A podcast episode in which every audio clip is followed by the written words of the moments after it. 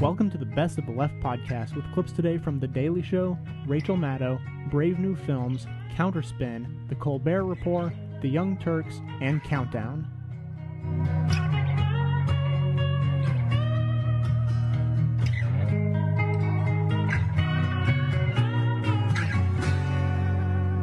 Not long ago, young idealists came to Washington and announced that this time things would be different. No more secrecy, no more lies, no more man-sized safes. Let me say it as simply as I can. Transparency and the rule of law will be the touchstones of this presidency. It's all on the table, baby. Sunshine is the best disinfectant. Gonna trade in Air Force One for Wonder Woman's invisible jet. Nothing's off limits for this administration's transparency. A major reversal by President Obama today, deciding to try to block the release of some detainee photos. Hundreds of photos showing alleged prisoner abuse in the hands of the U.S. military. But now what am I going to do with all these frames?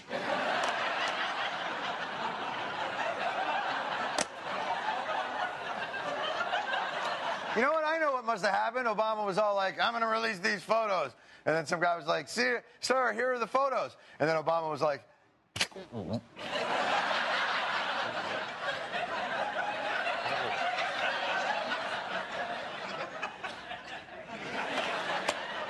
Put these away in a man-sized safe. Actually, the president's reasoning was a little more rational. The most direct consequence of releasing them, I believe, would be to further inflame anti-American opinion and to put our troops in greater danger. Okay, that's, that's reasonable. I can accept that. It does crystallize the dilemma we find ourselves in, though, when we go down this whole torture and abuse road. Torturing detainees is allegedly the only way to get certain information that will make us safer. But pictures of us doing it puts us in a very harm's way.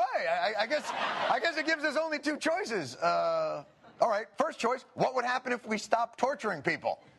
What some don't understand, evidently, is that we're at war, and it's a different kind of war. Somebody we've got in our control may have information that could help us stop an attack. The ticking time bomb scenario. The possibility of a cell of al-Qaeda in the midst of one of our own cities with a nuclear weapon. You do everything you can to save this nation. The use of these techniques against these terrorists made us safer. And you use all of your assets to go after the enemy. Well, I guess that settles it. We'll just... have to stop taking pictures of it.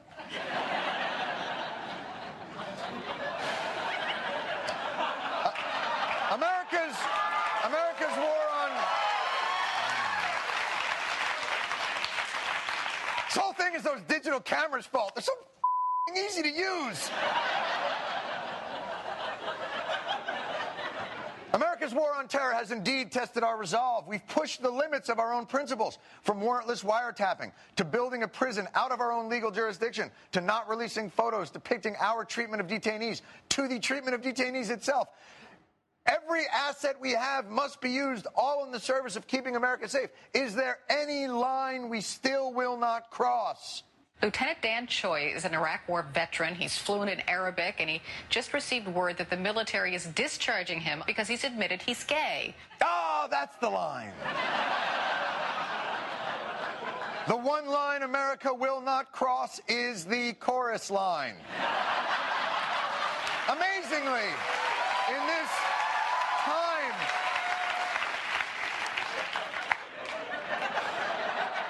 in this time of national crisis, when we are marshaling every tool at our disposal to fight this insidious enemy, Dan Choi is one of 54 Arabic translators dismissed due to their sexual preference. So it was okay to waterboard a guy over 80 times, but God forbid the guy who could understand what that prick was saying has a boyfriend. You know, I want to say this, waterboarding, they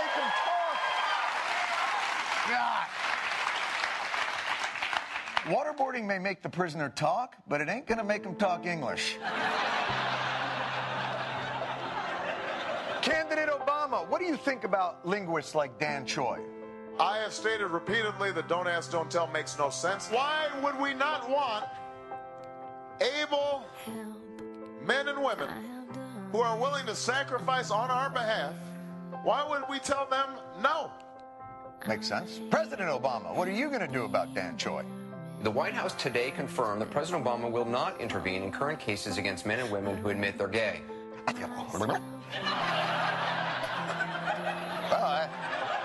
Let that be a reminder. Always check the fine print, people. Ah, fair enough.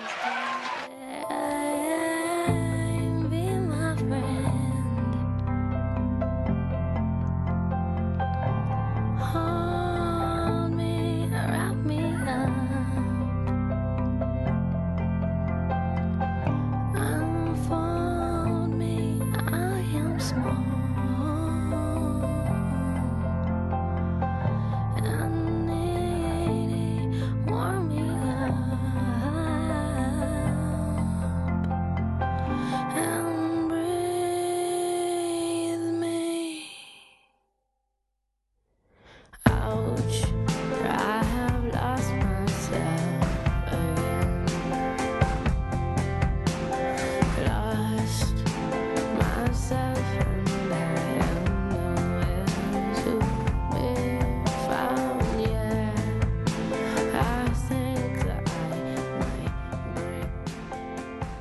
Spare 17 seconds. I want to share with you what I think is one of the strangest, most ambitious, horribly bizarre political ads ever aired on American television.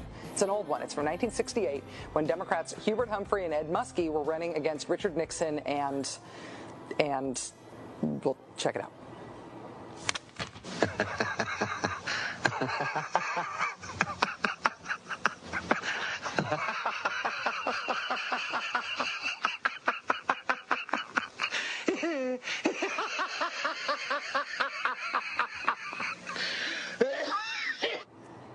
Notice how it ends just as the laughing guy starts retching. It's classy with a K, right? The guy who created that ad in 1968 also worked on arguably the most famous political ad of all time, which ran only once in 1964 as part of Lyndon Johnson's campaign against Barry Goldwater. 9, 8,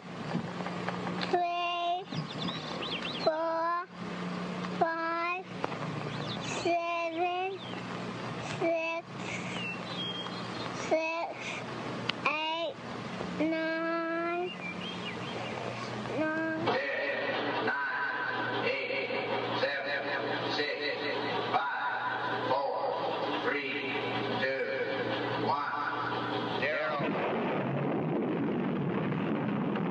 These are the stakes to make a world in which all of God's children can live, or to go into the dark. We must either love each other or we must die.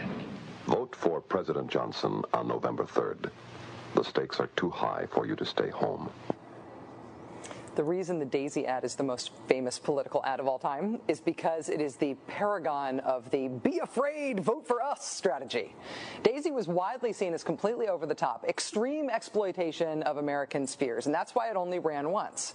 But today, completely over the top, extreme exploitation of Americans' fears is not really a problem anymore.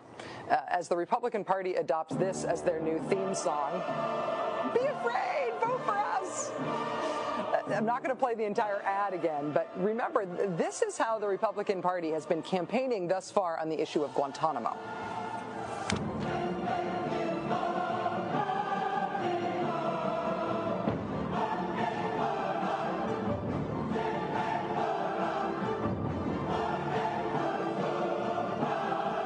The feeling of fear or anxiety you might be experiencing, it's because of the scary music. It's not because of the argument they're making in the ad. The argument they're making is about how scary it is that bad guys might be put into American prisons. which is actually not that scary an idea. As the Washington Post headline conveniently pointed out today, supermax prisons in U.S. already hold terrorists. Timothy McVeigh, Ted Kaczynski, Richard Reed, Ramzi Yousef, Zacharias Moussaoui, Richard Ramirez, Eric Rudolph, Charles Manson, all some examples of bad guys who have been safely held in U.S. prisons without us having that horrible agita feeling that O Fortuna gives us. But the Republicans think that there's some be afraid, vote for us blood still available to be wrung from this stone, and so they have doubled down.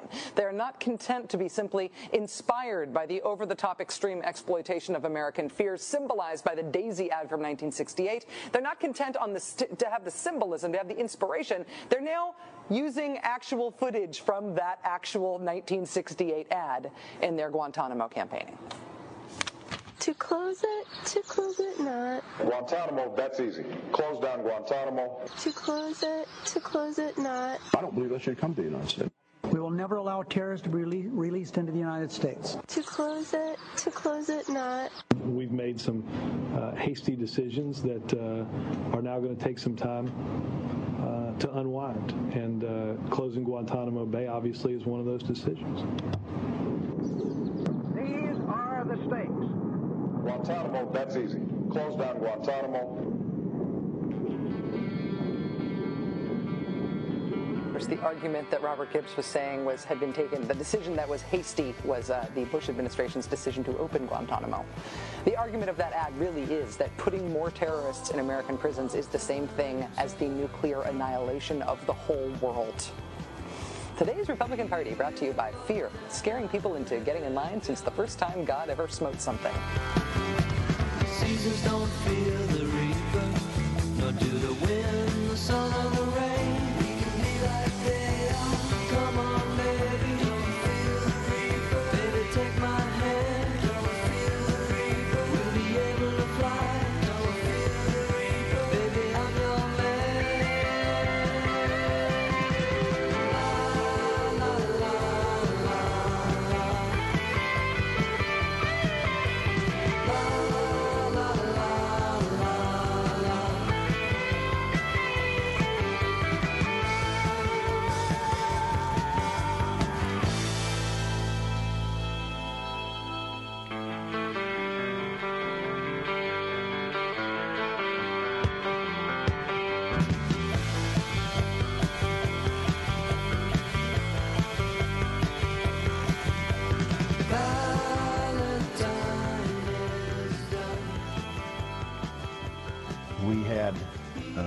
Captured these people. We had pursued interrogation in a more normal way.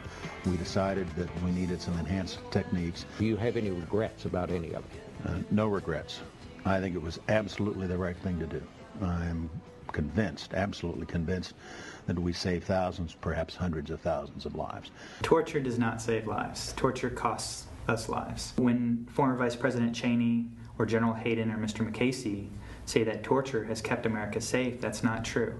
I'm a former military interrogator. I was in the Air Force or Air Force Reserves for more than 14 years on active duty. And I went to Iraq in 2006, and I was the senior interrogator for a task force charged with finding Abu Musab al-Zarqawi, who was the former leader of al-Qaeda in Iraq. And I led a team of interrogators in Iraq. I conducted over 300 interrogations myself, and I supervised over 1,000 interrogations. Another term out there that slipped into the discussion is the notion that American interrogation practices were a, quote, recruitment tool for the enemy. On this theory, by the tough questioning of killers, we have supposedly fallen short of our own values. This recruitment tool theory has become something of a mantra lately. At the prison where I conducted interrogations, we heard day in and day out foreign fighters who had been captured state that the #1 reason they had come to fight in Iraq was because of torture and abuse, what had happened at Guantanamo Bay and Abu Ghraib. So my team of interrogators realized that torture and abuse was counterproductive to what we're trying to accomplish in the long run. We're basically handing al-Qaeda its #1 recruiting tool. These same foreign fighters who came to Iraq to fight because of torture and abuse made up about 90% of all suicide bombers. And those suicide bombers, in addition to foreign fighters who just attacked coalition forces, literally cost us hundreds, if not thousands, of American lives in Iraq. And some people argue and say, well, those things alone didn't force these people to come to Iraq. And to that, I would say you're wrong. I heard it day in and day out. When they see pictures of other Muslims being tortured and abused by U.S. soldiers, that's enough to push them over the edge. And that's enough to convince them to travel to Iraq and to give up their life for what they see as a noble cause. And remember, one of al-Qaeda's goals, it's not just to attack the United States. It's to prove that we're hypocrites, that we don't live up to American principles. So when we use torture and abuse, we're playing directly into one of their stated goals. Torture and abuse really is a failure of leadership. As leaders, isn't that our job to make rational decisions apart from our emotions on dark days? Isn't that why we're entrusted with those responsibilities? I know when I took an oath as a military officer, there was no language in my oath of office about sunny or dark days. It said that I would defend the Constitution of the United States on all days. Torture has cost us American lives in the past, and it will continue to cost us American lives because al-Qaeda is going to continue to use the past policies as a very effective recruiting tool. My ocean throws me like a rubber ball. Oh, the sweetest thing. But she won't catch me or break my fall. Oh, the sweetest thing. Baby's got blue skies up ahead.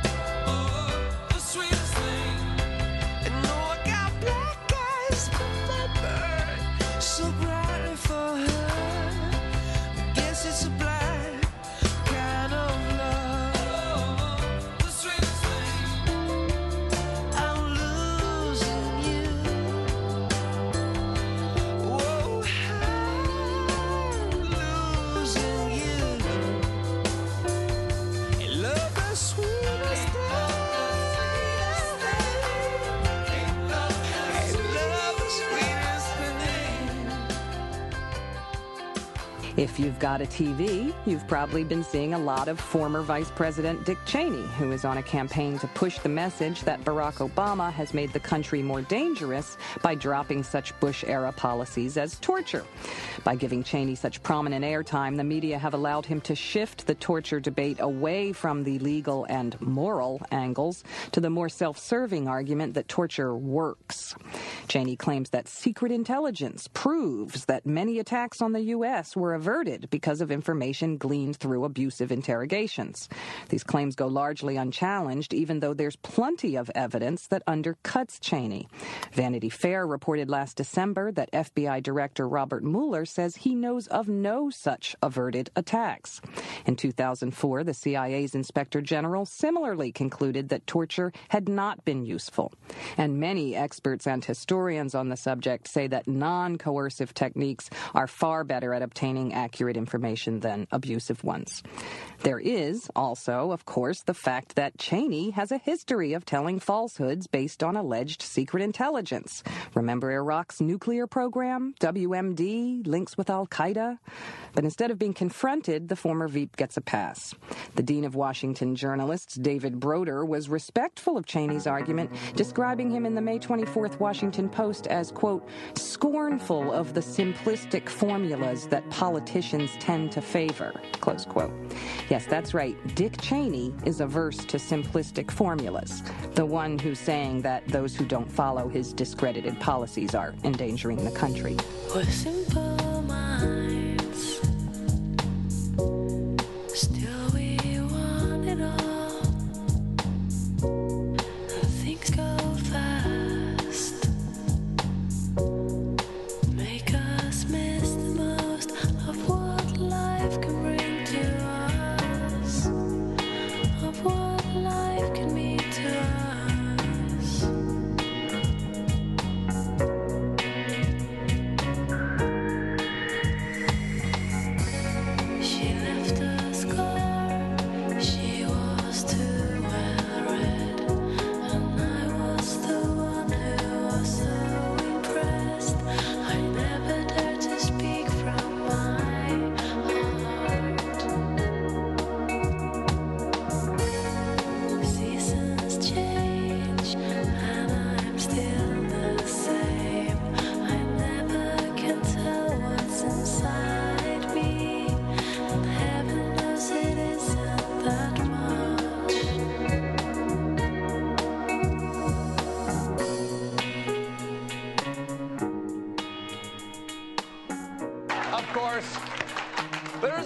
side to this torture tempest, forcibly stuffed into a teapot.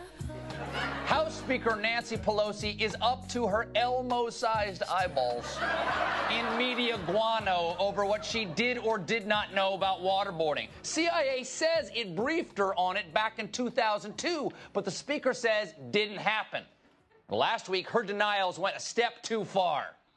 Just to be clear, you're accusing the CIA of lying to you in September of 2002. Misleading the Congress of the United States. That is ridiculous. The CIA does not mislead world leaders. They assassinate them. So, the CIA fired back, saying, quote, "It is not our policy or practice to mislead Congress. It's true. Sometimes they just get lucky." Now, clearly, Nancy Pelosi calling the CIA liars makes this torture debate a whole new ballgame. Can't we agree sitting right here, it's a great thing that this nation has stated that we're not going to use torture as an instrument of foreign policy? That's not the point. The point is that you have the Speaker of the House who said that she wasn't told, she didn't have a clue, and in fact, the evidence contradicts that. Thank you, Chairman Steele. The point is not whether we tortured. There's no way to know that without finding out. The point is, Nancy Pelosi said she didn't know, but she really did know about something that I think is really in the best interest of this country. And we cannot let her get away with that. There was only one rain cloud hanging over my Pelosi Day parade. Friend of the show and former Senator Bob Graham, he chaired the Senate Intelligence Committee in 2002. He says he wasn't told about waterboarding either, and he is famous for keeping a meticulous diary. Meticulous means pathologically OCD, right? Okay. The man records every moment of his life, like these entries from September 17th, 2002. Apply scalp medication. Dress in gray suit. And let life pass me by while writing down every single thing I do. Hey, Bob Graham, no one wants to read every detail of your life. Oh, I should Twitter that. Oh,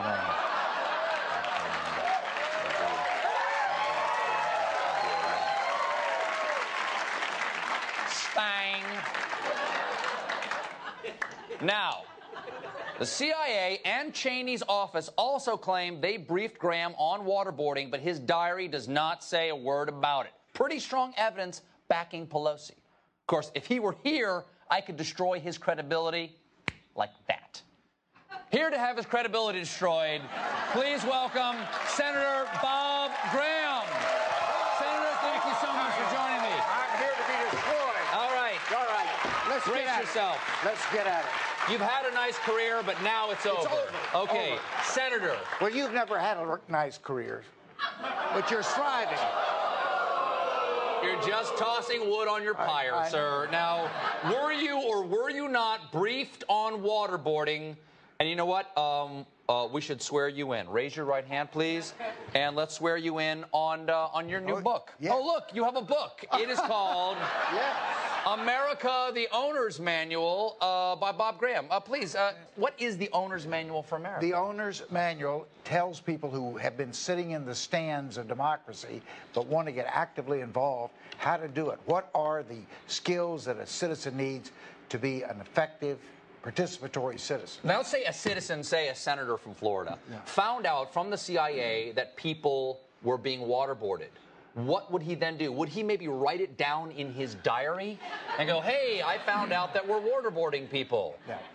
No, if he followed the lessons of America, the Owner's Manual, what he would do would try to engage the media in order to spread the word that he had not, in fact, been briefed. I have come to the pinnacle of the media, The Colbert Report. Oh, I know that. I know that.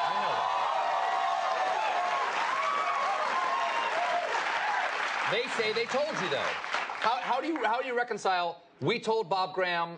Bob Graham saying they didn't tell me. How do you reconcile those two? Well, they also told me, Stephen, that I had been briefed on 4 occasions. I went to my notebooks and checked all 4 dates, and confirmed that on 3 of the 4 dates, there was no briefing held, and the CIA now agrees. What does that say about the CIA's record keeping? that it was classified. Yeah. It's classified. They can't let you know. They can't let you know that you were there because you're not trustworthy. Clearly. Yeah. Okay. I hadn't really thought of it. Well, think of it that way. Now, is there a chance that they? Is there a chance that in that? So they agree there was a fourth meeting, right? Yes, there was a fourth. Maybe they told you at that meeting. Yeah, I mean, you could have. I mean, you're not writing anything down right now. Maybe if I told you something, you wouldn't remember. By the way, we're waterboarding people. Yeah. Could they have told you it in a way that you didn't understand? Could it have been like, you know, jargon and mumbo-jumbo, like you'll sometimes hear, and then you'll, oh, okay, that's fine, and you wake up 6 months later and you've got a 5-year membership to a health club? It's possible they could have done that, but they didn't. This briefing did not cover waterboarding or any other form of enhanced interrogation. How do you know? Because I was there. But are there witnesses? There were other people there. Who? Well, one of the reasons why I'm pretty certain that this was not a highly classified briefing is because there were people who didn't have the clearances to receive a high classified hearing. Well, maybe that's proof that they actually told you. Let me tell you why. Okay? Because if there were people there who didn't have the clearing to hear classified information, but the Bush administration didn't think that waterboarding was torture. There was no reason to classify it. Therefore, they could have told it to those people. Therefore, they did tell you. Yeah, but the class. The you realize you're busted, though. You realize you're busted. No. You're nailed. We call it being nailed. Senator Graham, thank you so much for joining us. Thank you very much. Bob Graham, author of America: The Owner's Manual. If you own America, you should buy it. Tell me lies, tell me sweet little lies.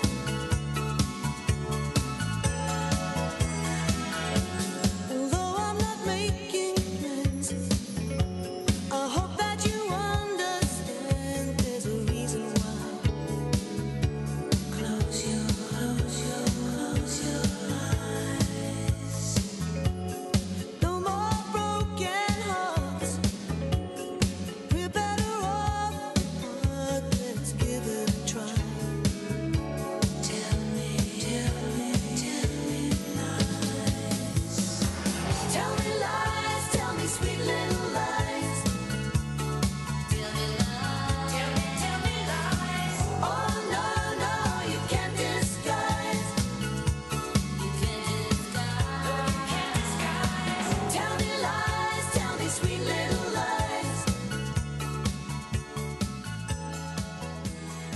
This is Exhibit A as to why I didn't want to become a politician. Now, I love politics, but I don't like practicing it as a politician, because all they do is change their positions based on the politics of the moment, and is it a Republican president or a Democratic president?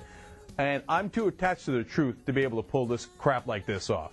Senator Lindsey Graham. Now, he's going to talk about, and the people over at APN did a fantastic, I'm sorry, ANP here, did a fantastic job. The producer is Mike Fritz, and the executive producer is David Murdoch, in putting this clip together. It's Lindsey Graham in 2008 and in 2009, speaking about the same exact issue, saying the exact opposite things. Let's watch. You've got to understand there's two sides to this story. There's very much two sides to this story, and we need to move on and get it right. Waterboarding at the time of 2002 was not clear what law it violated. The Geneva Convention did not apply until 2006. Mr. Haynes, who will come before the committee today, wrote in an official document that waterboarding may be legally available to the military. Never mind the fact that it is clearly prohibited under the Uniform Code of Military Justice. Have you ever met Mr. Bobby? I've never met him. Have you met any of these people? I met John Yoo once. You're basing your opinion because they didn't cite a case that you think is dispositive. They're a bunch of crooks. I mean, is that what this comes down to? Your opinion that no reasonable lawyer could write a memo and exclude this case without being unethical? The guidance that was provided during this period of time, I think, will go down in history as some of the most irresponsible and short-sighted legal analysis ever provided to our nation's military and intelligence communities. The Vice President suggesting that there was good information obtained. And I'd like the committee to get that information. Let's have both sides of the story here. I mean, one of the reasons these techniques have survived for about 500 years is apparently they work. These treaties that we're talking about, the Convention Against Torture signed by Ronald Reagan, has served this country and the world well. And would we sit on the sidelines if some executive in another country said, I have the inherent authority because my nation's at risk to set this treaty aside? I don't want to take off the table for this president the ability to do things beyond the Army Field Manual to protect this nation. If we restrict ourselves to the Army Field Manual, shame on us. Would we object if some airmen were in the hands of a nation state and the executive of that nation said, even though I signed up the Geneva Convention, I believe I have the inherent authority to protect my people, to set it aside in this case? If we go down that road, the law means nothing. The American News Project did a fantastic job in putting that together. Now, let me tell you why there's such a disparity in about a year. Why did Lindsey Graham change his position 100%? In fact, one thing that's not in the clip that you should know about, which is very important, is Lindsey Graham actually in 2005 wrote a bill with John McCain saying that we must follow the Army Field Manual. So he was actually 100% right on this issue from the beginning. And he was the one who wrote the bill and bucked his party and pushed for that bill. So he was on the right side of things. And then in 2008, he's still on the right side of things, kind of. At that point, I'll explain that in a second. And then in 2009, he flips. Why? See, I believe the real Lindsey Graham, if there is such a thing with any politician, was the one in 2005. He was Air Force JAG himself, and so being a lawyer in the military, he knows what's right and what's wrong, and he knew that this was torture, and he knew it was unacceptable. So I gave him a lot of credit back then, and I said, man, he's really pushing for the right things here. And he's being a maverick, if you will, because that was not the Republican Party line. Then in 2008, we started getting closer to the election, and he wound up actually a little earlier than that, voting with John McCain to say, no, no, no, the CIA can get outside the Army Field Manual. But then as we get closer to the election, now you see that's one flip-flop already. We get to the second flip-flop. He's worried that, oh, my God, we're going to lose this election, and we're going to lose a lot of seats, right? So I'm going to go back to appearing moderate and reasonable. So he comes out and says, oh, no, no, no, we can't torture. And as you saw in that clip there, if we veer from the Army Field Manual, it is terrible. They'll do it to our troops. What we did does not separate us from any dictator off the street, et cetera, et cetera. As soon as the election is over, he goes back to supporting the Republican Party line. If we, did you hear him? He said, if we follow the Army Field Manual, shame on us. Now, look, these guys are politicians, man. I mean, when you see a clip like that and you see the history of how Lindsey Graham changed his vote and his policy on this position about 4 times, you think, who in their right mind would go into this field? I mean, and the one little extra thing that drives me crazy about it is the press will take all these guys at face value. They'll be like, oh, well, if a senator said it, it must be true. I mean, you wouldn't accuse a United States senator of lying, would you? Hell, yes, I would. They do it for a living. But look at Lindsey Graham. He has no principles by the end of it. No, no, if that's what politics is, and believe me, it is what politics is for about 90% of the time for 90% of the people, then I got no interest. Hey, hey, did you ever think there might be another way? Just feel better about today. Oh no, if you never want to have to turn and go away, you might feel better if you stay. Yeah, yeah, I bet you haven't heard a word I've said. Yeah, yeah, you've had enough of all you're trying. Just give up the state of mind you're in.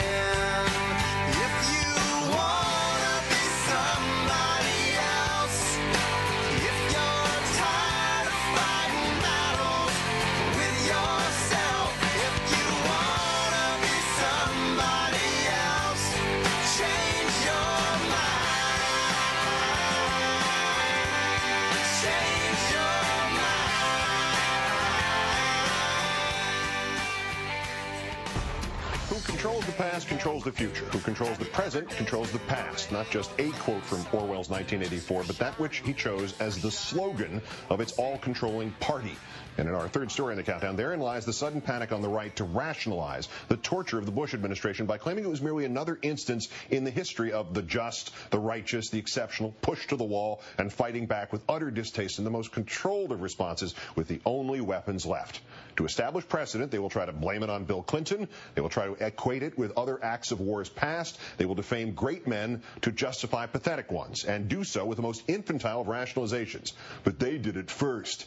And their mouthpieces will call the current president a liar when he observes that throughout history, in circumstances far more dire, the just, the righteous, the exceptional, pushed to the wall, still did not torture. Churchill said, "We don't torture."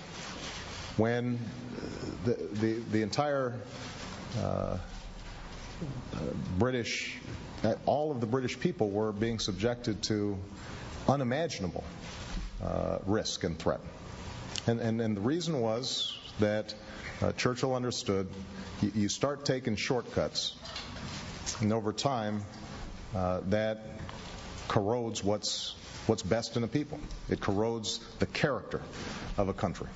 Well, the right cannot let those facts go by unchallenged by lies. Winston Churchill is one of its appropriated heroes. If Donald Rumsfeld called all his administration critics the equivalents of Nazi appeasers, Churchill is the good guy in that equation, the man who fought not just the real Nazis, but first had to fight the real Nazi appeasers. At all costs, they cannot let Churchill be anti-torture. It ruins the whole Bush-Cheney right-wing lie that even the great men turn to torture when necessary. And so they turn to an eminently not-so-great man, a man whose knowledge of history seems to have been drawn in equal parts from comic books and the German apologists after the Second World War. Churchill actually wanted to use poison gas on the Germans in violation of the Geneva Convention, but was stopped by the British War Cabinet.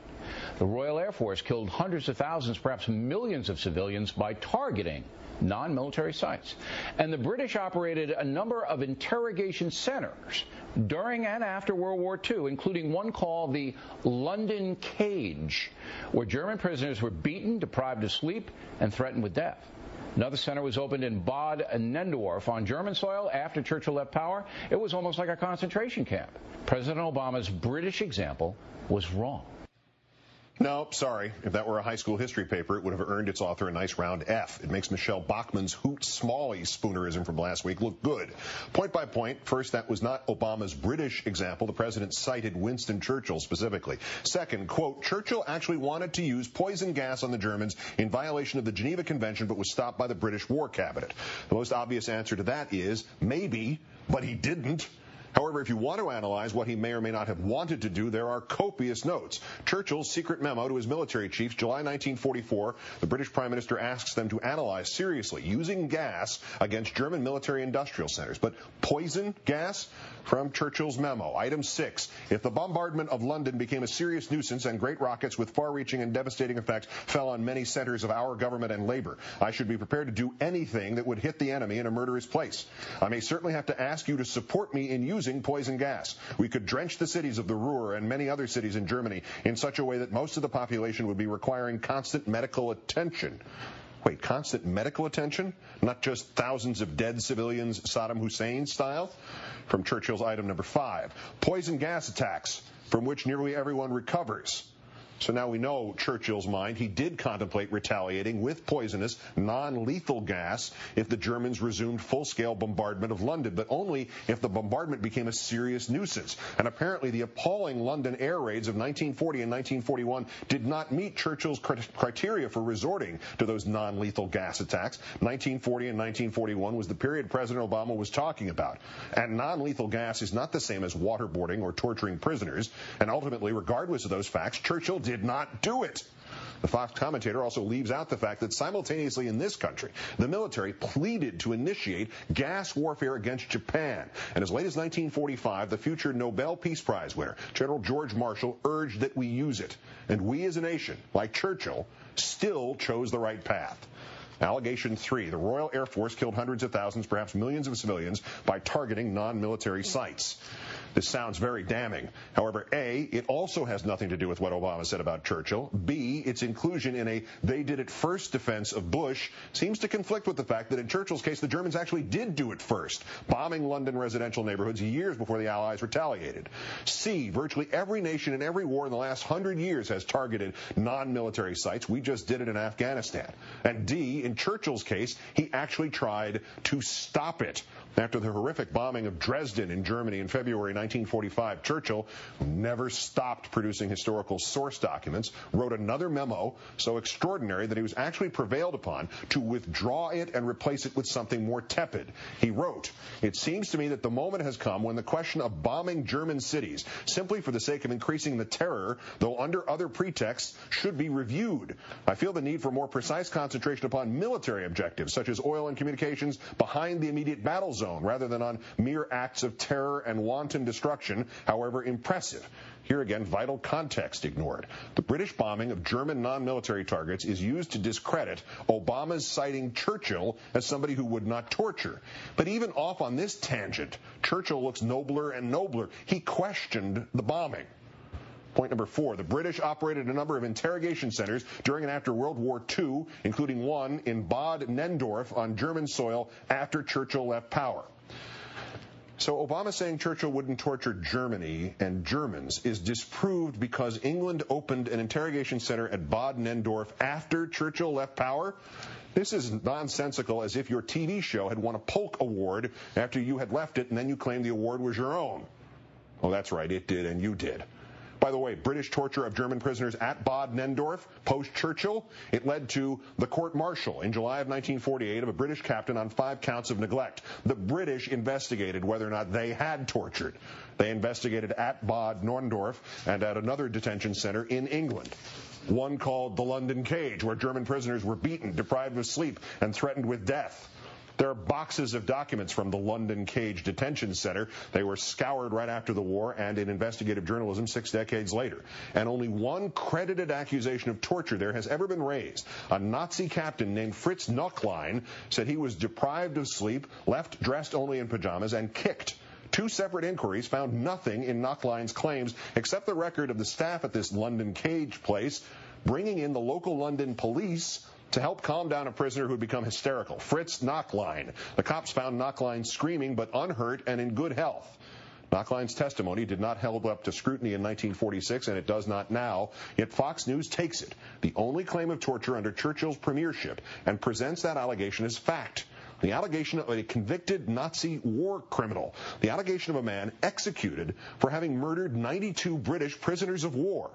This is the second time Fox News Channel and its commentator have taken propaganda from the putrid and long-dead Nazi regime, blaming the Allies for Nazi war crimes, and claimed it was true and that British or American versions supported by neutral witnesses and investigations, that those were the lies. Talk about the modern-day equivalent of Nazi appeasers. Mr. Murdoch, you have a retroactive Nazi appeaser on your network every night. President Obama's British example was wrong. Fortunately, it was not. Unfortunately, nor was George Orwell's. Who controls the past indeed controls the future. Who controls the present surely controls the past. Fortunately, those who would usurp that control from the auspices of the facts and give it to that of the falsehoods, the commentators of Fox News, are at best mediocre at perverting history. Obama, more correctly, history was right. Churchill did not torture. Alas, if only we could say the same of Bush. Look for sun bright swallow sings upon the birch bough high. But you are in the ground with the wolves and the weevils all at you on your bones so dry. Oh, oh, oh, oh, oh, oh, oh, oh,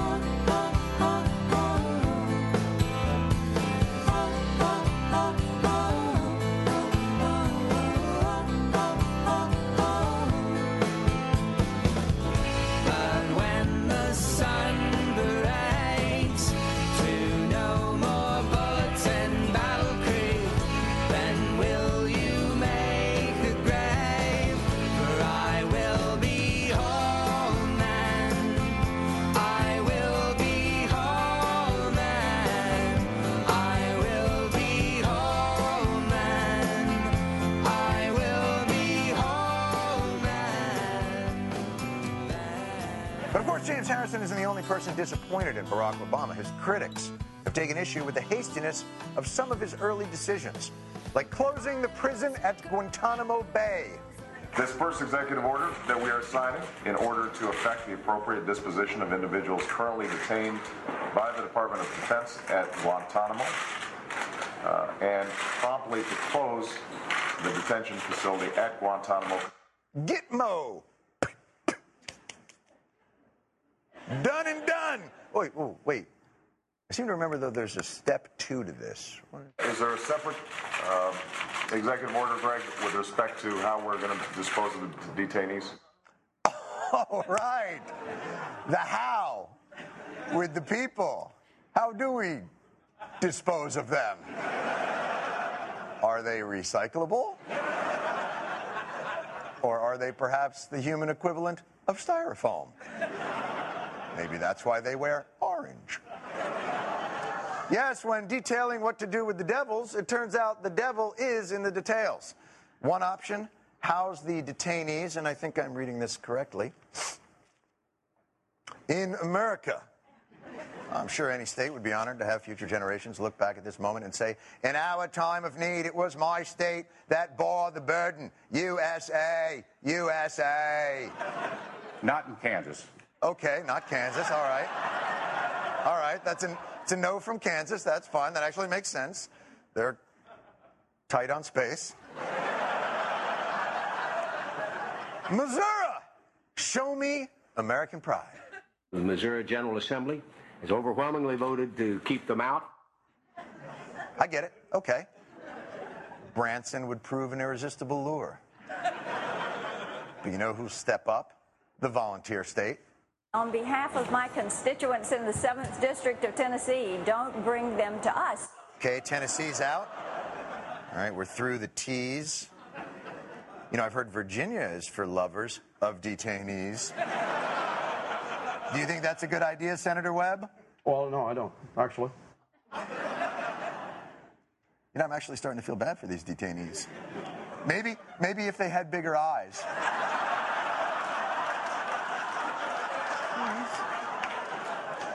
Won't you help someone like me? Khalid Sheikh Mohammed. You know what? We'll take him. Bring him to New York. We're not scared. It's all part of a long-standing New York philosophy we like to call no f*** you. There's been reports that a number of these detainees could be brought to the Southern District of New York to stand trial, which is literally within walking distance of Ground Zero. Ooh. Then when they look out their cell's window and see the glimmering hope that is the Freedom Tower, well, they'll... Oh, really? We haven't finished it yet? I understand. I said, I'm sorry, hold on one second. I said, I'm sorry? Oh, we haven't started. Okay. I see. I said, when? Okay. Well, we haven't agreed on a plan. Okay. A lot of bureaucratic red tape. I guess that's probably not the best place then.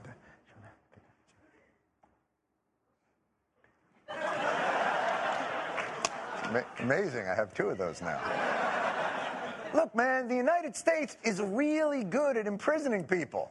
Why can't we handle this? These are the worst of the worst, the most dangerous people, and I don't think they should be brought here. Yeah, the worst of the worst people.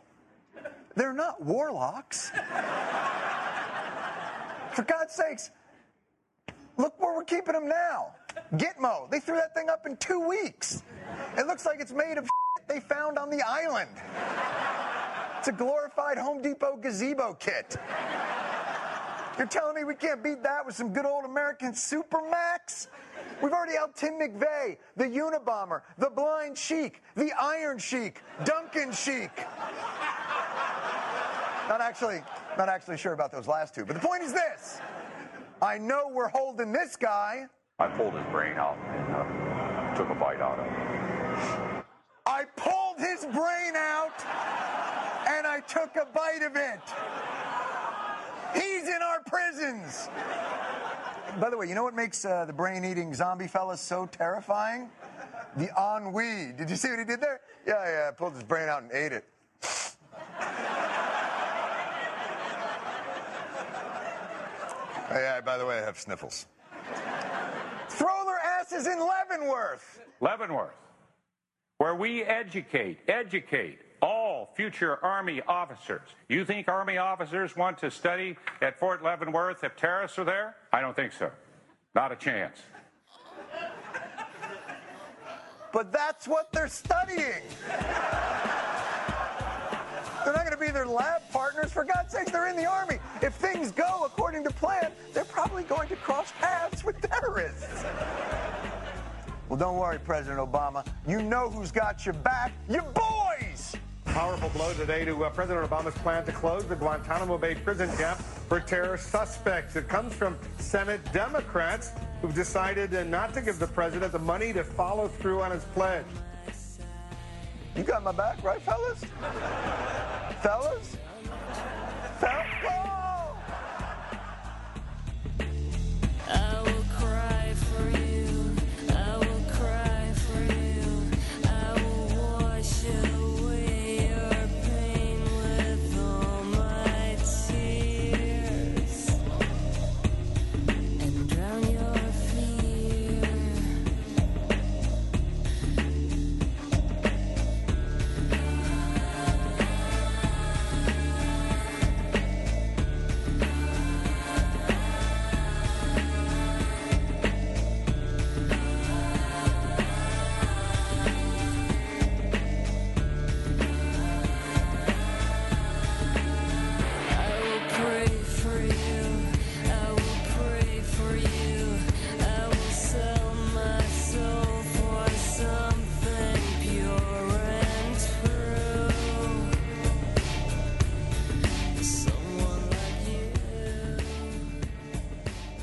Over the past 3 months, there has been a steady stream of new information released about the Bush administration's torture program. The dots started to connect all the way up to the office of the former Vice President of the United States. Within 3 months after the attacks on 9/11, the Bush administration began making the case for invading Iraq, because Iraq, they said, was connected to al-Qaeda. Vice President Cheney went on Meet the Press and said that Mohammed Atta, the lead 9/11 hijacker, met with Iraqi officials before the attack. What we now have that's developed since you and I last talked, Tim, of course, was that report that has been pretty well confirmed, that he did go to Prague and he did meet with a senior official of the Iraqi intelligence service in Czechoslovakia last April, several months before the attack. It's been pretty well confirmed, said the vice president. In fact, that report turned out to be false. But we now know that something else was going on in secret, inside government, while Dick Cheney was making those public pronouncements, like that one from December 2001. According to the Senate Armed Services Committee Chairman Carl Levin, as far back as December 2001, the Pentagon was seeking information from the agency that runs the SEER program.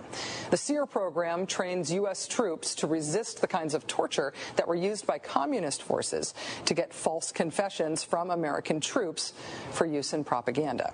By July, the people who ran the SEER program had written to the Defense Department warning the Pentagon explicitly that it would be a mistake to base an interrogation program on SEER techniques, since they were not known to produce reliable or accurate information. Despite that warning, the Bush Justice Department signed off on the techniques the very next month. At that time, U.S. officials are questioning their first known high-value detainee, Abu Zubaydah. Through normal FBI interrogation techniques, Zubaydah is spilling all sorts of information. He identifies Khalid Sheikh Mohammed as the mastermind of 9/11. He tells of a supposed dirty bomb plot leading to the arrest of Jose Padilla. He's singing. But what he's not providing is that link between Iraq and al-Qaeda. An order then comes from somewhere that Abu Zubaydah should be interrogated by other means. And in August 2002, Abu Zubaydah is waterboarded 83 times in 1 month. Despite the warning from the people who train American soldiers to survive waterboarding, that technique was developed to produce false confessions. Now, at around the same time, October 2002, out in public, the Bush administration is stepping up the case to the American people that the link exists between Iraq and al-Qaeda. We know that Iraq and the al-Qaeda terrorist network share a common enemy, the United States of America. We know that Iraq and al-Qaeda have had high-level contacts that go back a decade. We've learned that Iraq has trained al-Qaeda members in bomb-making, in poisons, and deadly gases. The following month, in November of 2002, President Bush continued to hammer away at this Saddam al-Qaeda link. He's a threat not only with what he has, he's a threat with what he's done. He's a threat because he is dealing with al-Qaeda. Still unable to prove this link that they are now repeating over and over and over again, the Bush administration gets what they think could be a gold mine. On March 1st, 2003, they capture Khalid Sheikh Mohammed, the mastermind of 9/11. By this point, the administration's march toward invading Iraq is unstoppable. And in that month, the same month of the invasion, Khalid Sheikh Mohammed is waterboarded 183 times, 6 times a day. And while he admits to everything from kidnapping the Lindbergh baby to shooting JFK on the grassy knoll, KSM fails to provide one thing the Bush administration desperately needs at that moment.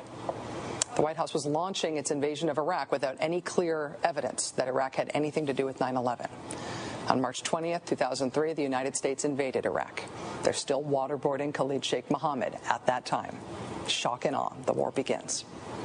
The Bush White House has 2 huge problems on its hands. 1, it still hasn't proven a link between Iraq and al-Qaeda. And 2, it needs to find the weapons of mass destruction that they said were in Iraq.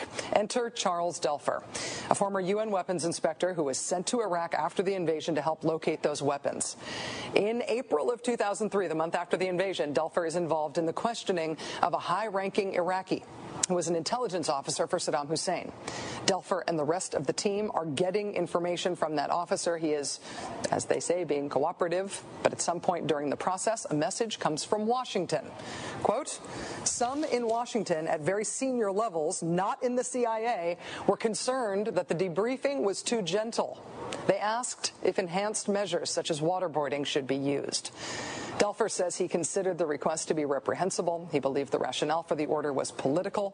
The request, it seemed, was to use waterboarding to find the Iraq al-Qaeda link, a link the White House had failed to prove for more than 2 years, despite even using methods known to provide false information. U.S. officials were being asked to waterboard not to prevent some imminent attack, but to justify an attack that had already been launched by us against Iraq. The bombshell news from former NBC News investigative producer Bob Windrum that the suggestion to torture this Iraqi source, to use torture not to prevent an attack but to find that link, that suggestion came directly from the office of Vice President Cheney.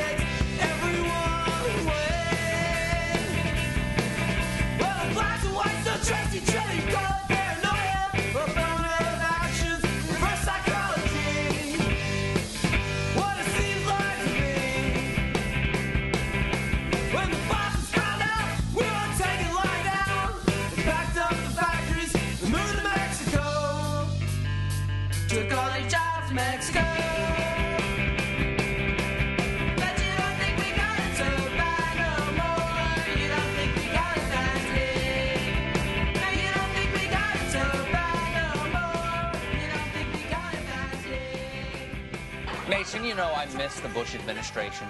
At least with those guys, you knew where you stood, which was occasionally on a box while holding electrodes.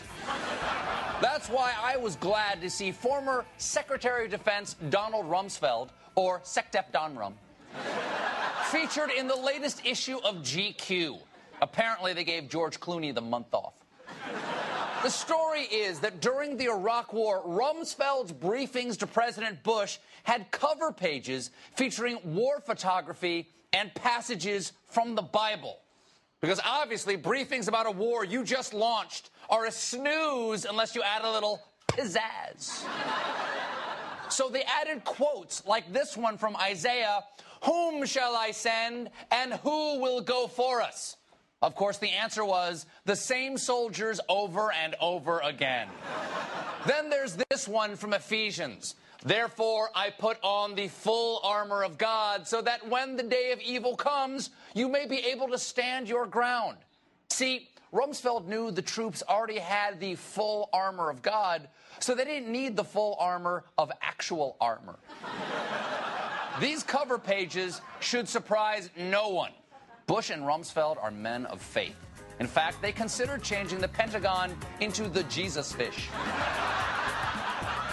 Now, these cover letters have received some criticism, but Rumsfeld had to put those Bible quotes on there. After all, he was competing with the president's other advisor, Jesus. And his memos were far less hawkish. I have to celebrate you, baby. I have to praise you like I should. I have to praise you. I have to praise you. I have to praise you. I have to praise you like I should.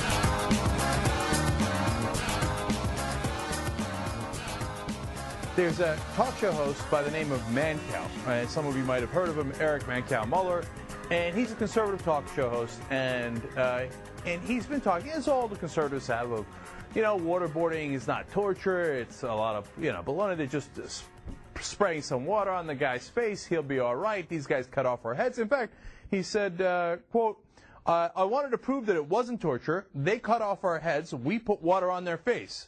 So I got voted to do this, apparently, on his show, but I really thought, I'm going to laugh this off. So he decided he's going to get waterboarded and show people that it's not that big a deal. And he's 100% genuine about this, and he's going to hold a cow in his hand. You know how they hold something in their hand and let it go if something goes wrong? Well, don't worry, you're going to get to see it because we got the video of it.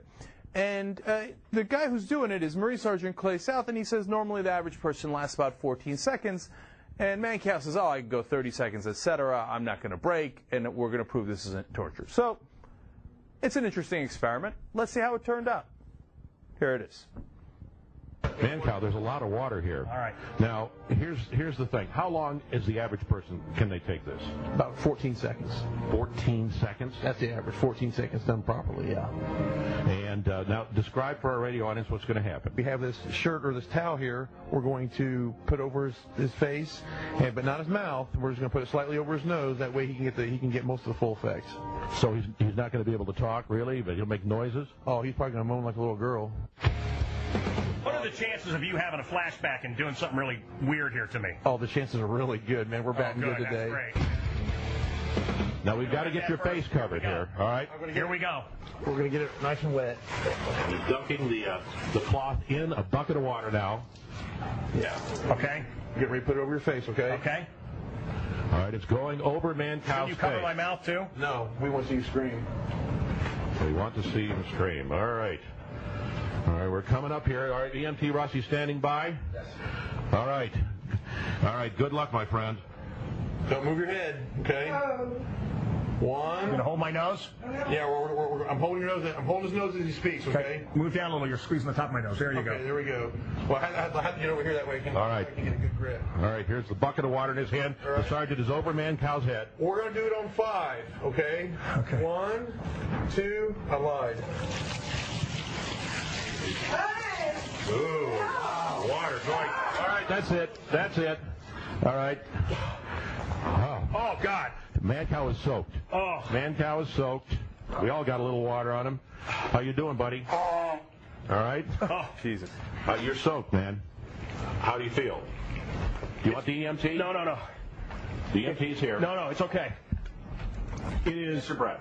I'm fine. It is way worse than I thought it would be. And it is way worse than I thought it would be. And that's no joke. Would you consider that torture? Look, all that's been done to this country, and I heard about water being dropped on someone's face, and I never considered torture. Even when I was laying there, I thought, this is going to be no big deal. I go swimming. It's going to be like being in the tub. It is such an odd feeling to have water poured down your nose and your mouth with your head back. It was instantaneous. I thought I could hold out 30 seconds, 60 seconds. It was instantaneous, and I don't want to say this. I do not want to say this. Absolutely torture. You do. Absolutely. I mean, that's drowning.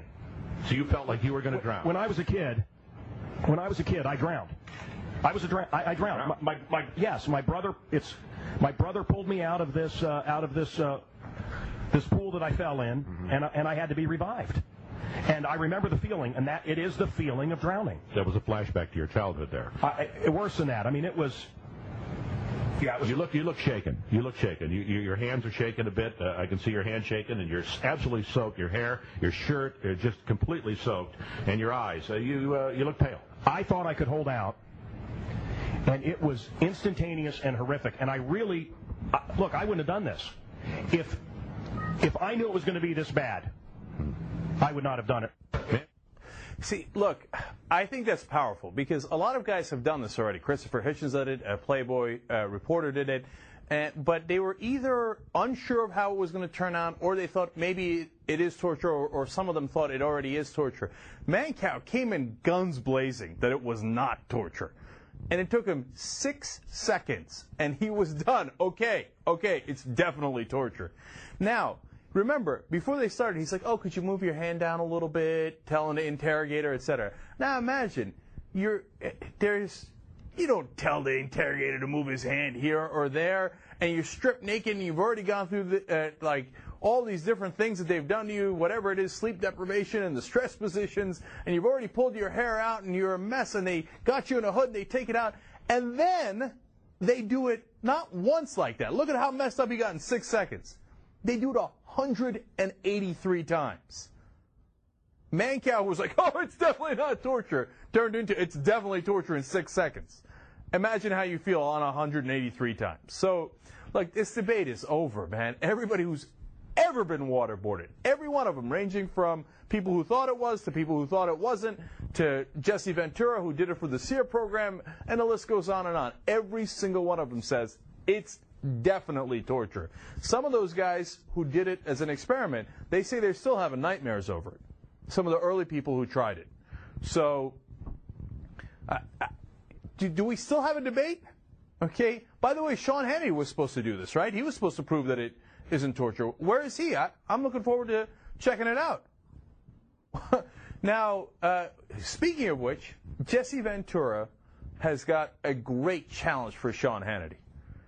He says, look, Sean, I know you're a tough guy, and he said this in an interview with the Huffington Post, so, and I know that you've already offered to do it for charity, and Keith Olbermann's offered to do it to you for more charity. He's like, but I'll keep it real simple, okay? $1,000, again, for charity.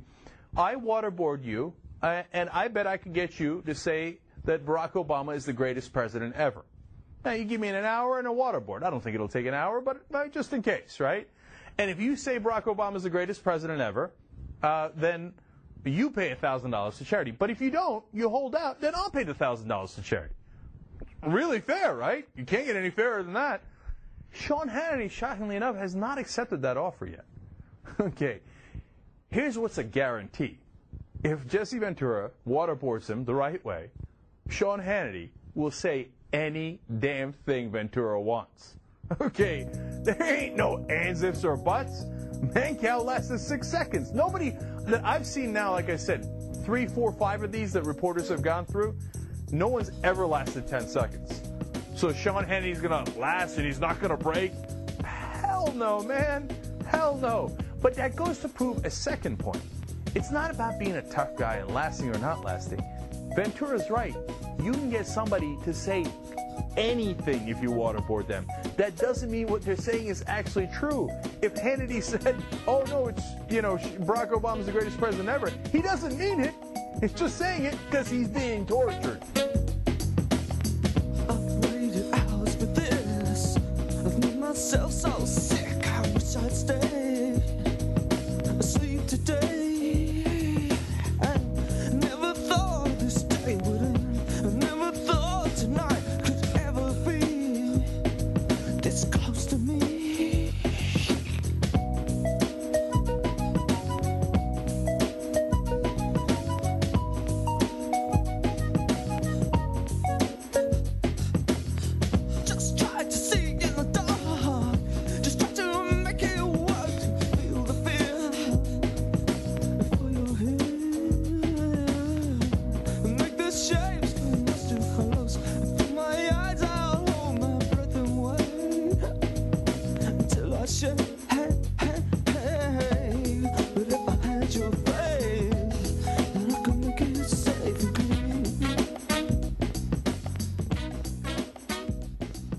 Good evening from New York. The torture debate ended today.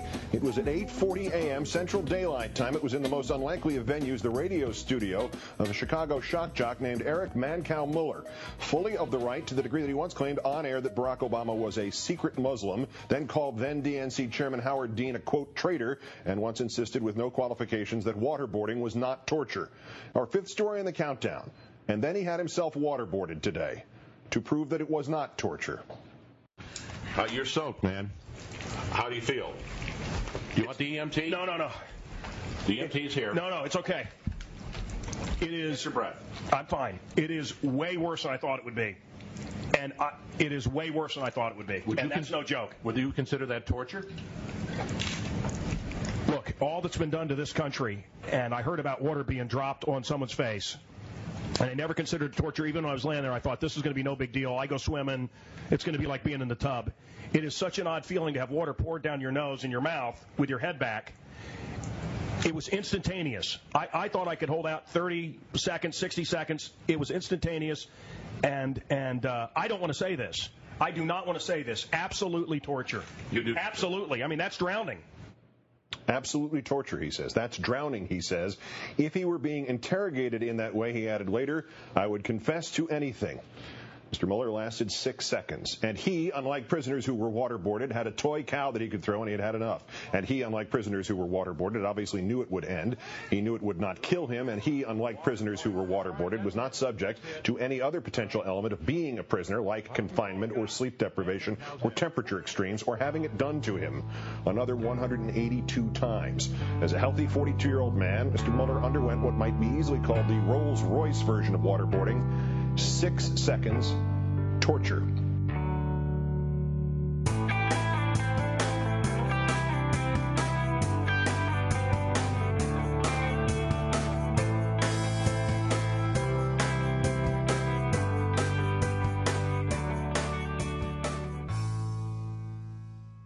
Thanks for listening, everybody. Another long episode about torture. I hate to do it to you, but the news just keeps coming out, so I'm going to keep this real short and just let you know that the big news of the day is that very possibly, as you listen to this, I am on my way to California.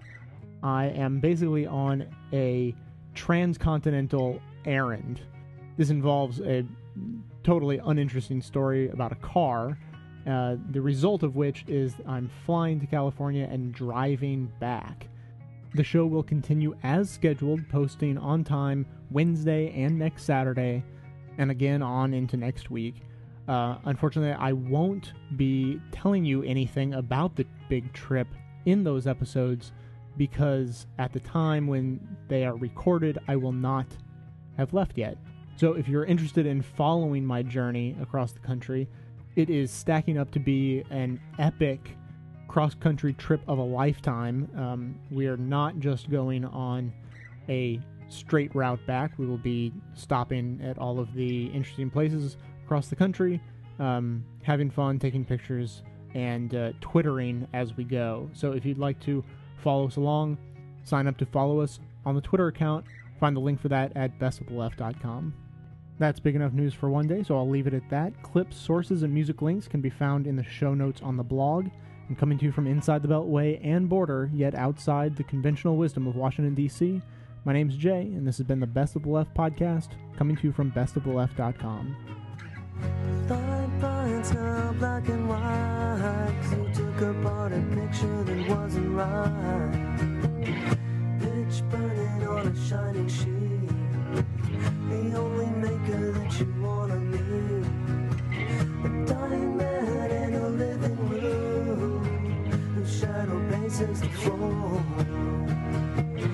Take you out in the open door. This is not my life. It's just a fond farewell to a friend. It's not what I'm like.